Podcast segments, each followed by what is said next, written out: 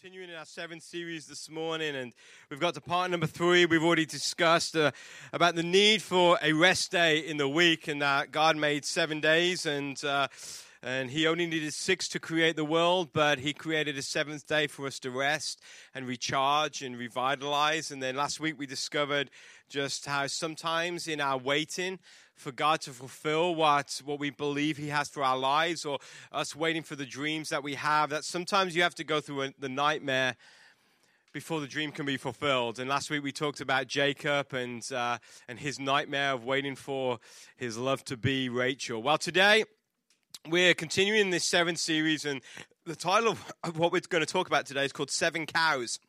Seven cows. Kind of a little weird uh, uh, uh, title but uh, but this week as i've been watching the news it's funny over the last couple of weeks i've watched the news more than I have, say, in the last you know two years, apart from the election, because that was like almost like mind-numbing but engrossing as well. Uh, but uh, I've just been watching the news and just seeing all these natural disasters. And the news this week came that Mexico had a, another earthquake, and just the, the the reports and the stories that came out of Mexico were just horrifying. And there was this school that collapsed in the earthquake, and there's all these kids who were crushed and died, and um, it was just horrific and just heartbreaking to see. And they've had two earthquakes in the last this month that have been just devastating, where many have lost their lives. And then you saw just another hurricane come through the Caribbean this week, and uh, saw Puerto Rico the whole island of Puerto Rico had no power. I mean, can you believe that? The whole island had no power. And then uh, we saw how the uh, this Hurricane Maria went through the island, the little Caribbean island of Dominica, and this is what the Prime Minister of Dominica said uh, after the hurricane came through. He says the damage and the devastation is so bad that money will never be able to replace what we have lost. Just you see all these things, and this week you see the, the heights of possibly us going to war with North Korea, which I don't even want to think about because that is kind of scary. Because they're a little loose cannons over there, and sometimes we're a little loose cannon as well. But but they are crazy, and then even like uh, uh, Iran this this week started launching missiles in in protest to some of our policies here in the United States. It's scary. There are scary times coming up. And, so then you, you look back over this last month, and we had Hurricane Harvey, and then we had Hurricane Irma. And, uh, and, and, and for those of you who, who don't really watch the news or don't know anything about our government agencies, the people who go in and help in those devastating circumstances is an organization called FEMA, and FEMA are broke. And so they basically got hardly any money. So the government this week had to, or, or, over the last month, have had to decide to take on more debt in order to, to, to help people who are in devastated areas. And so, if we got a couple more hurricanes or disasters or earthquakes or, or wildfires come through, then I, we just don't have enough money to help people out. And it, it is scary. Uh, and we are hearing from many scientists that that this kind of natural disaster stuff is the new norm. Like, there's a lot of talk about global warming going on eh, in the world, and I even heard this week that that in, in 20 years' time that there there could be lots of like Category Six hurricanes. Like, they don't even have a Category Six hurricane right now, but there could be Category Six hurricanes where winds sustained at over 200 miles an hour. I mean, that's a scary thought. And we live in a world that is scary. Uh, I was speaking to someone this week that I know, and they, they had no idea what was going on. And they were like, Well, I just don't watch the news because it just makes me sad. And I was like, yeah, it makes you sad, but you can't put your head under a rock and hope that, you know, life will just go on as normal because this is the new norm. We live in a world where things just seem to be getting worse and worse. But this is the good news, or this is the encouraging news for us. Thousands of years ago, this was foretold that a time would come where there would be disasters and earthquakes, that there would be wars and rumors of wars, that people's faith would leave them for fear. And, so we're living in a time where you can obviously stuff like this is happening, and, and, maybe it's happened in the past, but with with with with with media and with social media and just the communication we have in the world now, we get to hear a lot more about it. And in week seven of this series, we're actually going to be dealing a little bit more in depth with with some of this stuff, and we're we're going to be actually looking at the book of Revelation and the seven of Revelation, and it is fascinating and also scary as well. Uh, but we're going to look at that. But for the purposes of what we're going to talk about today, what happened this week in these natural disasters or this month it, it is a great example of what we need to do, not only just as believers, but as human beings. Uh, and, and it's a great example of somebody that we're going to study in the Bible today. Now, Last week we talked about a guy called Jacob. Jacob had received a dream from God, a promise from God that he would be prosperous and that his descendants would, would fill the earth as be as much as the dust of the earth. Uh, and Jacob started to see his promise fulfilled and the dream fulfilled. And one of the children that he had, one of his children that he had in his old age, was a was a boy that became a man called Joseph. And we're going to look at Joseph today and we're going to look at, at what the Bible has to say at some of the things of Joseph. Now, just to let you know, to cut a long, long, long story short, Jacob, uh, so Joseph had been through a lot in his life. He, he had grown up, he had been his father's favorite, but then his brothers despised him despised him so much that they decided to, to, to take him away and sell him into slavery. He was then taken into slavery to Egypt, where he went to work in, in the house of, of, of the commander uh, of, of, of the Pharaoh's guards. And he started to do very well. Then the commander of the guards, his wife, came and made advances to Joseph, which Joseph says no thank you ma'am and so she decided to to to then assault his character and his integrity so much so that then Nobody believed Joseph, so he was thrown in prison. Then he got into prison and he met two guys, a baker and a king's cupbearer, and they both were, were there in prison because they had they had upset the Pharaoh, and then they had some dreams. And in those dreams, they didn't understand what the dreams were all about. And they told Joseph, and Joseph started to interpret the dreams. And the one would be that the baker would die and the cupbearer would be restored to his place as cupbearer to Pharaoh. And it happened exactly as Joseph had commanded. And Joseph said, When you go before Pharaoh, do not forget me. But the cupbearer forgot Joseph. And so Joseph had been burnt. He had been through a lot in his life. And for the next two years, he rotted away in an Egyptian prison. This was not the life that Joseph had planned, not the life Joseph could have ever imagined when he was growing up on his daddy's little farm. He always had done the right thing, but he ended up being dealt the wrong hand. And this is what we'll see sometimes in life. You can do the right thing. You can pray every day. You can read your Bible every day. You can come to church on Sundays. You can volunteer. You can join a small group. You, you can be the best father or mother to your children. You can be an incredible co worker or an employee or an employer.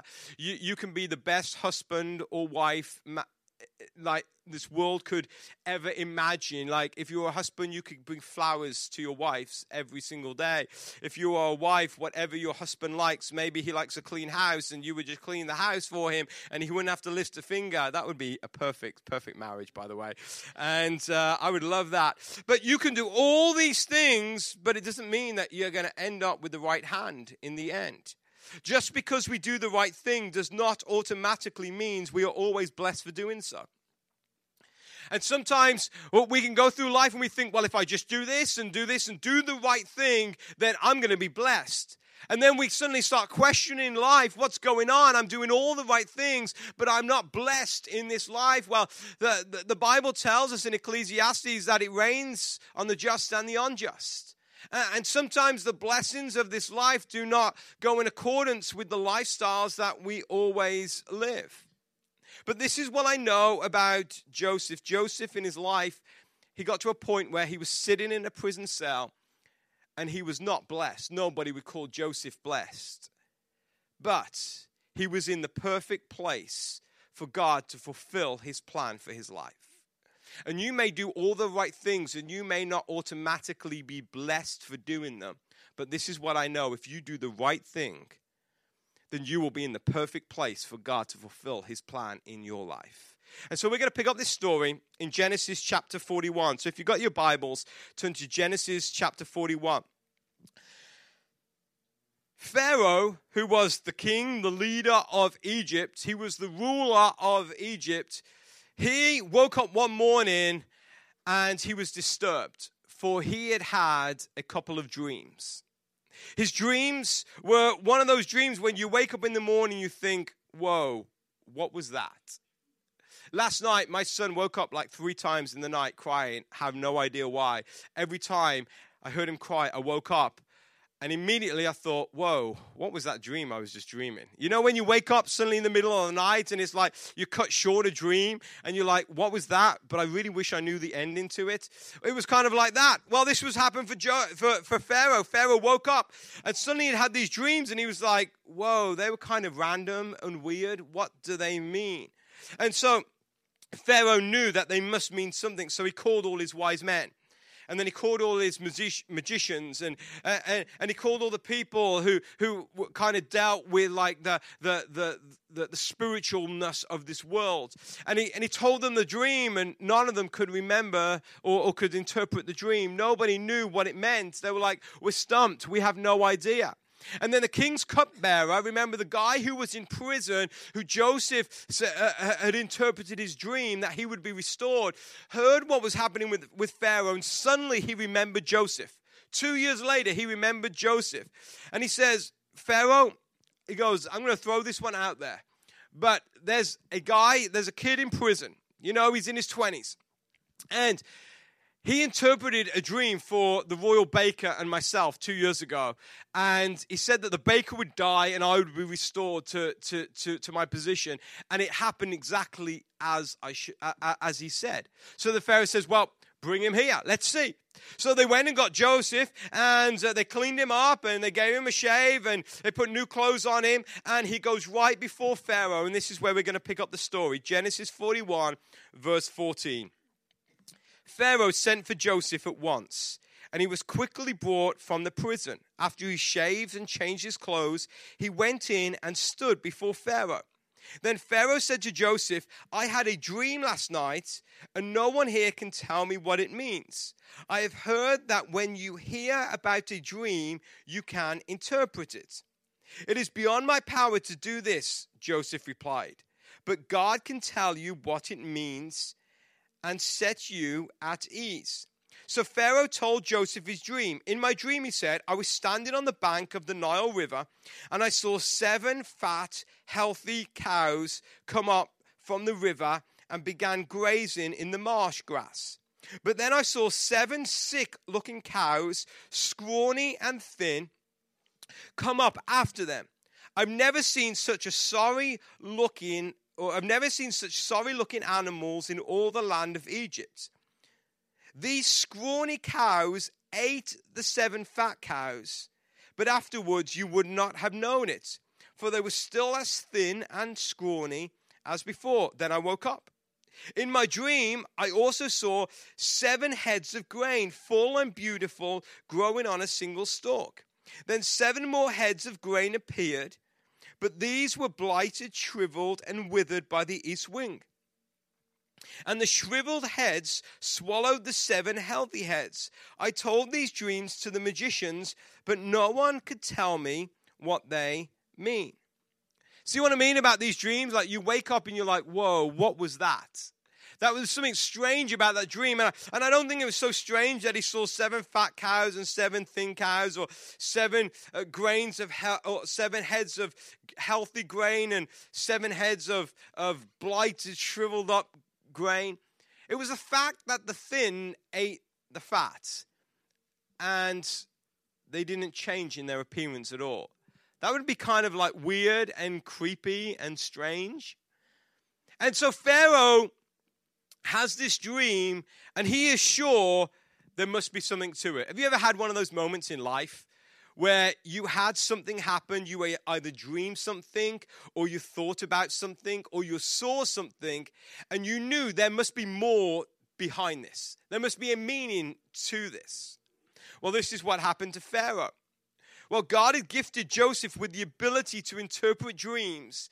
And now, Joseph, remember, Joseph has been through so much in his life. He is sitting in a prison cell.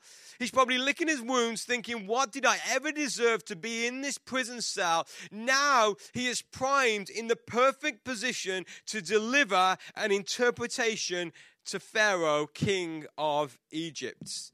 Let's continue reading. Genesis 41, verse 25 says Joseph responded, Both of Pharaoh's dreams mean the same thing. God is telling Pharaoh in advance what he is to do. The seven healthy cows and the seven healthy heads of grain both represent seven years of prosperity. The seven thin, scrawny cows that came up later and the seven thin heads of grain withered by the east wind represent seven years of famine.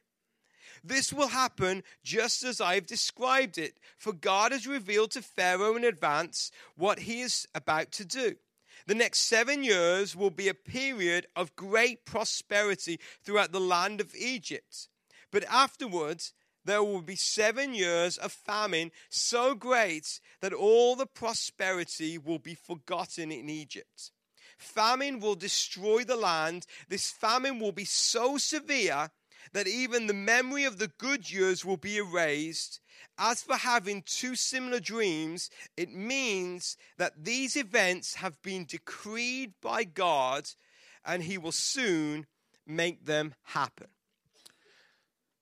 So Joseph comes along, interprets the dreams, and he basically says, Look, Pharaoh, there's going to be seven years where you're going to be blessed. There's going to be prosperity. That the economy is going to boom. Everybody is going to do so well. There's going to be no unemployment. The, the healthcare will be sorted out. Praise that would be wonderful, right? And, and, and everything is going to be wonderful. The kids are going to be excited. Your, your favorite sport teams is going to win. Everything is going to go well for you for seven years. And then seven years after that, famine is going to strike. And the famine is going to be so severe. It's going to be like nothing you've ever seen before. You will even forget all the good years because of how bad this famine is going to be. The economy is going to tank out, it's going to bottom out. There's going to be high unemployment. People will not even have enough to eat. Seven years of good, seven years of bad. And in this interpretation, I can see four things I just quickly want to share with you that shows us about God and who God is. And, and, and sometimes we need to understand about God in, in looking at our theology of God. And in this interpretation of the dream that Joseph gave to Egypt, we see this that God gives us signs and warnings of what is to come. God gives the signs and warnings of what is to come. God isn't just sitting on a star somewhere, just watching us and thinking, well, they don't know what's coming to them. God is someone who wants to communicate with you about what is to come. He will not tell you everything, He will not tell you all the details, but God will warn you with signs and warnings of what is to come. Now, Pharaoh was a man who received a sign from God. Pharaoh was not even a God fearing man. In fact, Pharaoh served other gods. Pharaoh himself thought he was a god. But yet, God still communicated with this man who was as far away from God as you can imagine. For God is ready to communicate with you. And God wants to share with you things that maybe are to come. The last third of the Old Testament are books written about God communicating with his people through his prophets, through people who have a message from God and communicate. God is in the communication business. Never think that God is just silent and off somewhere and has forgotten about you because God is wanting to communicate with you And as you read the Bible, you will see it is full of signs and warnings of things that are to come in our lives. But yet, if God is in the communication business, then we need to make sure that we stop, we quiet ourselves, and we hear. I hear all the time people say, I've never heard God speak, or I've never heard God say anything to me. And half the reason is because we just don't stop enough to quiet ourselves to actually hear the still small voice of God. For Pharaoh, God did it in a dream when he was sleeping. But God will give us signs and warnings of what is to come. We also see from this interpretation of this dream that God has different ways to communicate the same thing. God has different ways to communicate the same thing. I think so often we can just pass off when God speaks, thinking it as nothing or just weird random thoughts. But God is persistent, and when He has a message that He wants heard, He will get creative to make sure that you hear that message. God gave Pharaoh two different types of dreams with the same meanings because God has different ways to communicate the same thing. Now, I often wonder, well, why didn't God just say outright in his dream to Pharaoh, there are going to be seven years of good times, seven years of famine? Why did he use like this weird, peculiar dream in order to communicate his message? And this is what, what I think. Pharaoh was in a situation where he was so far away from God. And Pharaoh suddenly has this dream, and now he is searching for answers. And now his heart is being opened. Notice he went to his magicians, and then he went to all these other people, and they couldn't help him. Eventually, he opened his heart up to hearing from Joseph. And sometimes God will not always be clear with you. And sometimes God will leave you searching for answers because when you're searching for answers, suddenly your heart is opened. And this is what happened with Pharaoh. His heart was opened up. And when hearts are open, they're opened by searching for answers. Also, this dream was as much about positioning Joseph to a place of prominence in Egypt as it was about saving Egypt. Sometimes God will use other people to fulfill the plan that He has for your life. God has different ways to communicate the same thing. We see also God's through, through this dream, God's plans do not always make sense. God's plans do not always make sense. Notice what Joseph says. You had two different dreams or two similar dreams. He says it means that these events have been decreed by God. Think about that at the moment. They've been decreed by God. What does it mean to be decreed? That God has proclaimed them, God ha- ha- has initiated them. It didn't say that, they, that God has just allowed them, but God has decreed them. Think about that for the moment. That kind of blows my theology away. God is going to allow famine and starvation and lack. God is going to allow a nation to go through famine. Not just allow, but God has ordered it, God has decreed it. To me, I'm thinking that is not very godlike. God is a loving God. God, God wants the best for people, not the worst. And sometimes I read things in the Bible and, and my human mind does not comprehend it, does not always understand it. How could God allow that to happen? But this is what I know God's ways are not our ways. And God will sometimes move mountains to see through his plans. And sometimes it means he has to tear down before he can build back up. See, God had a plan. And the plan ultimately was for Joseph's father, Jacob, to be the father of a nation called Israel. And this nation of Israel would fill the earth. The descendants would be as much as the dust of the earth.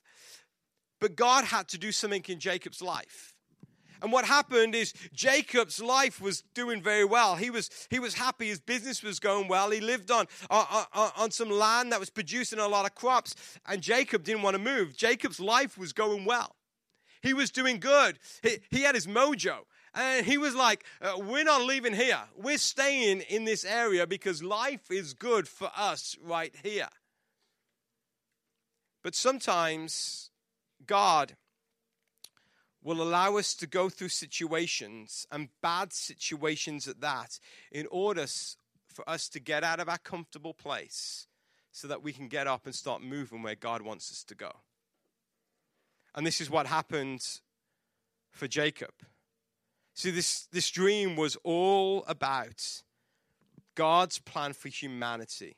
And God needed Jacob in Israel. And further down the road, you will see that Jacob moves from his land to Egypt because the famine is so severe.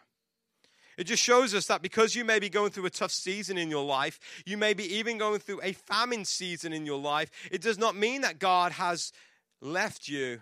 God may have even decreed it so that his plans and his purposes for your life will come to fruition. And finally, on this dream, this is what we see God has given us wisdom, so let's use it. God's given us wisdom, so let's use it. Joseph tells Pharaoh to save one fifth, fifth of the crops for the good years. So for seven years, what I want you to do, I want you to tax an extra 20% on top of the people. They're to give you 20% of their income, of their grain, of their crops, and you are to save it for the bad years. Now think about this for a moment. Imagine if our government come out and say, you know what, we're worried that there are more hurricanes coming or we're worried that there are more earthquakes coming, or we're worried that we're going to go to war with North Korea and we will not have enough in our military to be able to go to war. So this is what we're going to do. We're thinking it may happen. It may happen next year. It may happen in seven years' time. This is what we're going to do. We're going to tax you all an extra 20%. So that 20, 25% that you pay in tax, or if you're a high roller, then that, you know, 30, 40% you're paying tax, add another 20% onto that and see how you feel. Let me tell you, it would never pass Congress. There would be riots in the streets if the government wanted an extra 20% from us. But this is what happened. And this is what Joseph said. He said, Take 20% extra of what all comes in and store it for the bad years. And what Joseph shows us here that just because we serve God and we may discern the voice of God and we may follow God, it doesn't mean that we stop using our brains. My in laws, when Hurricane Irma came through, they live in the Tampa Bay area. They're old, they're fragile, they don't drive, and they wanted to stay in their own house. And we kept saying to them, no, you go to family's house. My brother in law just lives down the road. Go with family, stay with family. They're like, no, we want to stay in our house. And this is what my father in law says. He's older, he's had a couple of strokes. And so I don't always think he's always kind of 100% there in his thinking and his rationale. And then he says, Don't worry, God will take care of us. Eventually, they left and they went. Now, their home was fine in the end, but it could have been bad. But this is what I know God has given us a weather forecast. There were 120 mile an hour winds possibly coming and hitting their home. Yet God may have protected them, but their roof could have come off their house. And God has given us brains and wisdom to use. So now, let's not be crazy about it and just say, just because we have faith, we're going to now go and walk on fire. God has given us brains to use. And Joseph could have said, you know what, that's fine. I believe in God. I will be fine. But he says, no, we need to prepare for the worst. And so Joseph tells Pharaoh that the people are going to have to make wise, diligent choices in the good years. And so Pharaoh says, Well, we need to appoint a wise man to, in order to, to, to, to take on this project, to, to gather all this income. And he says, Joseph, you may be young, you're 30 years old, but, but there is no wiser man than you. So I'm going to promote you to become the prime minister of Egypt. One moment he's in prison, next minute he's the prime minister of Egypt. Let's carry on reading. Verse Genesis 41, verse 47, it says this says, as predicted, for seven years, the land produced bumper crops. During those years, Joseph gathered all the crops grown in Egypt and stored the grain from the surrounding fields in the cities. He piled up huge amounts of grain like sand on the seashore. Finally, he stopped keeping records because there was so much to measure. They were in a boom economy. Everybody had more than enough. And they had gathered for the lean years in the good years, and now there was so much they couldn't even count. There is something about a boom economy that gets people excited. Realtors are overworked. And let me tell you, if you're a realtor, you like to be overworked. Stockbrokers are making a boatload of money. People are buying new houses. People are buying new cars. You feel safe in your job. You're taking your family on vacation. Now, where you used to go to Ocean City maybe for a couple of days, now you're going to the Bahamas for two weeks and you are enjoying life. You are enjoying this boom economy. Things are going well for you. But this is what I notice in a boom economy people do not think about the worst or what might happen. Nobody wants to think about, okay, if recession is going on down the road. I wonder what the outcry would be if we suddenly got taxed an extra 20% tomorrow because of what may happen in the future. But this is what I know the wise understand that it is in the boom you have to prepare yourself for the bust.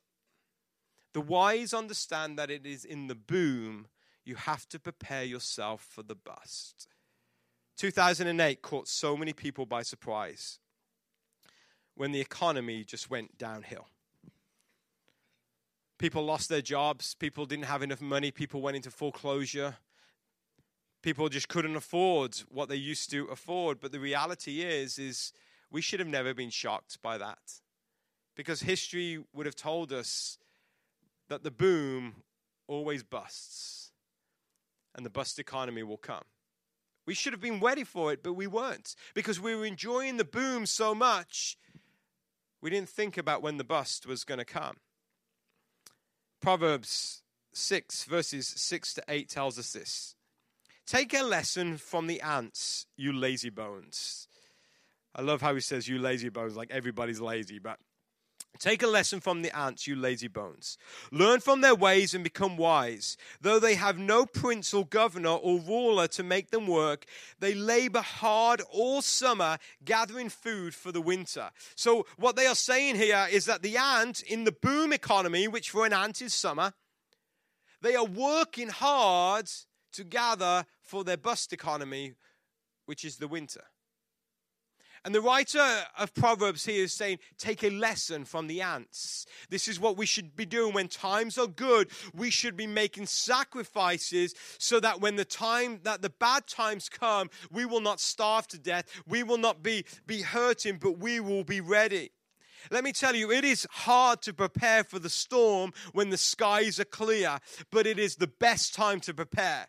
Because when the storm clouds start rolling in, it's a little too late. Jesus gave a parable in the Bible of the wise builder and the foolish builder. The foolish builder built his ha- house on the sand, and the wise builder built his house on the rock. And let me tell you about this story. The wise, the foolish builder who built his house on the sand, I guarantee he finished his house a lot quicker than the wise builder. Well, he had finished his house and he was having his parties and he was laying back on his, on his sun lounger and, uh, uh, uh and laying by his pool uh, and looking up at the wise builder who had just barely finished his foundation. And he's like, I'm enjoying myself. But the wise builder understood I have to make the sacrifices now because later there could be a storm that comes that knocks me off my feet. And that is what happens. The storm surge came in, the winds blew, and the house on the sand, it went flat. It got taken away like a Cat 5 hurricane. But the house on the rock stood still. And here Jesus is saying that we have to be wise in what we do in life. And this is many of us right now. Times are good. The foreclosures are almost behind us, the bills are being paid. We're feeling a little bit more safe in our jobs. We got a little bit more money. We can go on a little bit more vacations. Maybe we can buy some new cars. Maybe we can look at some nicer houses because the boom economy is here again. I mean, it may not be as good as it was in 2005, but it's here.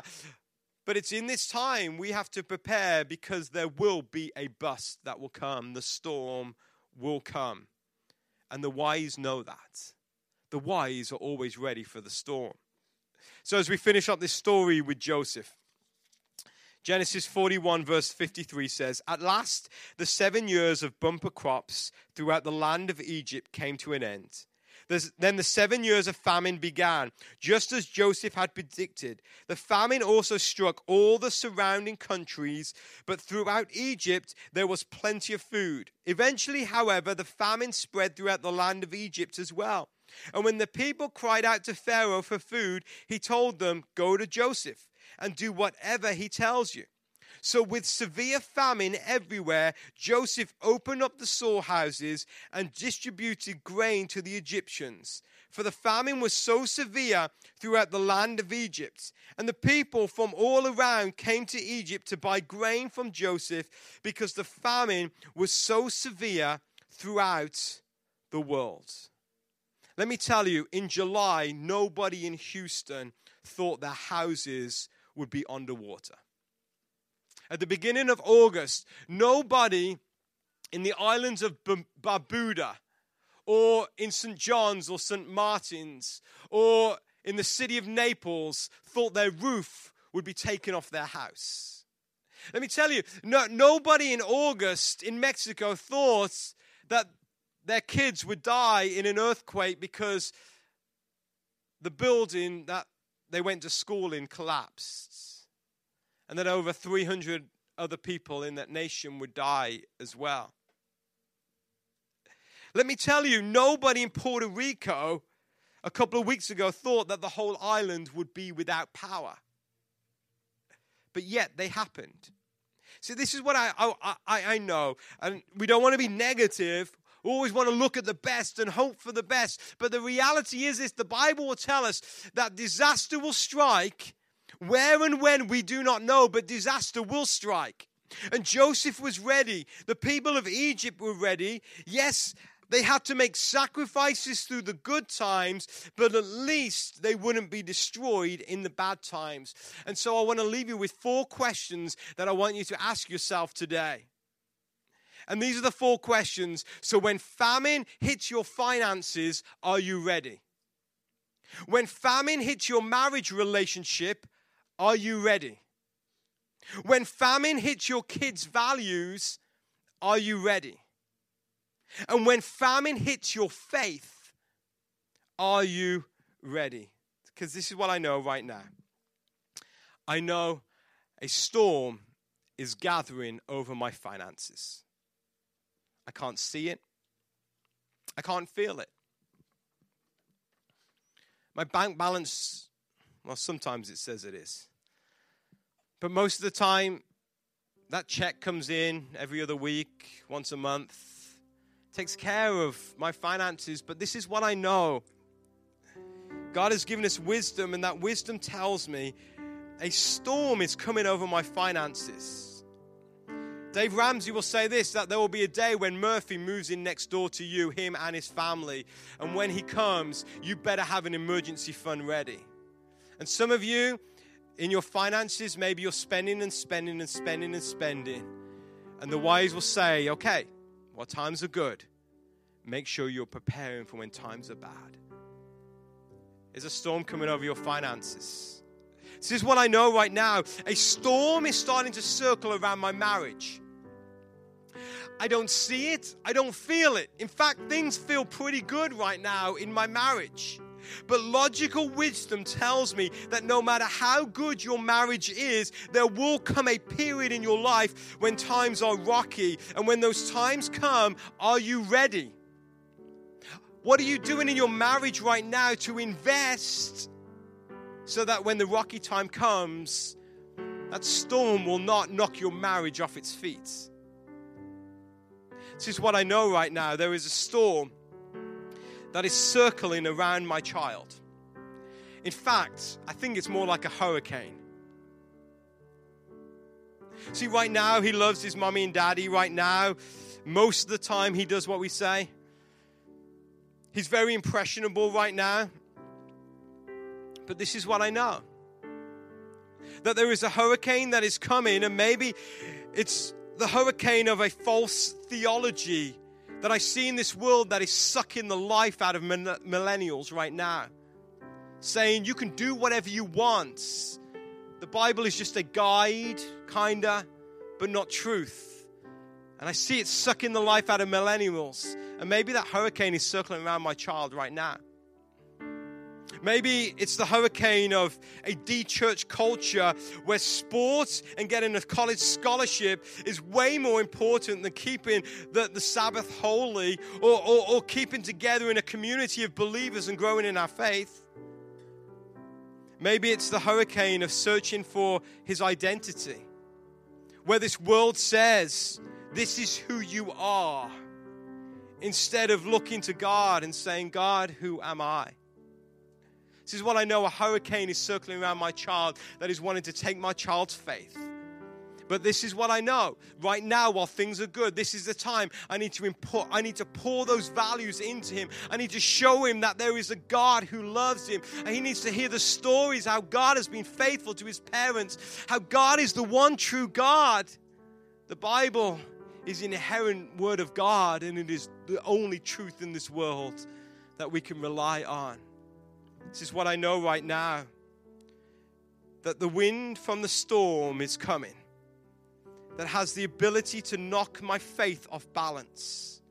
And while everything seems good with my faith right now, and I believe in God and I have faith in God and, and I love God and I want to worship God, there's a day that's coming, a storm that's coming, something that's coming. I don't know what it is, but it's coming and it's going to knock my faith so much Am I ready? This week in our small group, somebody shared in our small group of something that happened many years ago and in their lives, and we were like, wow, how many people would lose their faith if that happened in their lives? But this person kept their faith, and it was a wonderful testimony. But there's something that can happen in your life one day or, or another it's going to knock your faith so much, and you're going to question God. What right now are you doing to cultivate that relationship with God so when the storm comes, you know God is right there, right beside you? See, I know right now why things are good. It's a sacrifice. I know that you can't live like everybody else that are riding the waves of the boom economy or the good times. But in the long run, it's going to be worth it. For the famine will not starve you, the storm surge will not flood you, the winds will not blow you away, and the earthquakes will not rock you. For like Joseph, you will be ready. Jesus said in Matthew 6, verse 19, Don't store up treasures here on earth where moths eat them and rust destroy them, and where thieves break in and steal. Store your treasures in heaven, where moths and rust cannot destroy and thieves do not break in and steal. Make sure, like Joseph, you be wise in the good so you are ready for the bad. Let's bow our heads in prayer. Just very quickly this morning, time is gone. But I just very quickly want to pray for you. There's some of you here this morning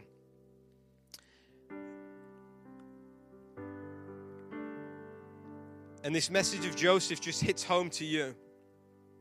Because you know in your life right now, if a storm hits, whether it's in your finances or in your marriage or in your kids' lives or even in your faith, you know if a storm hits, you're just not ready. You know it will just devastate you.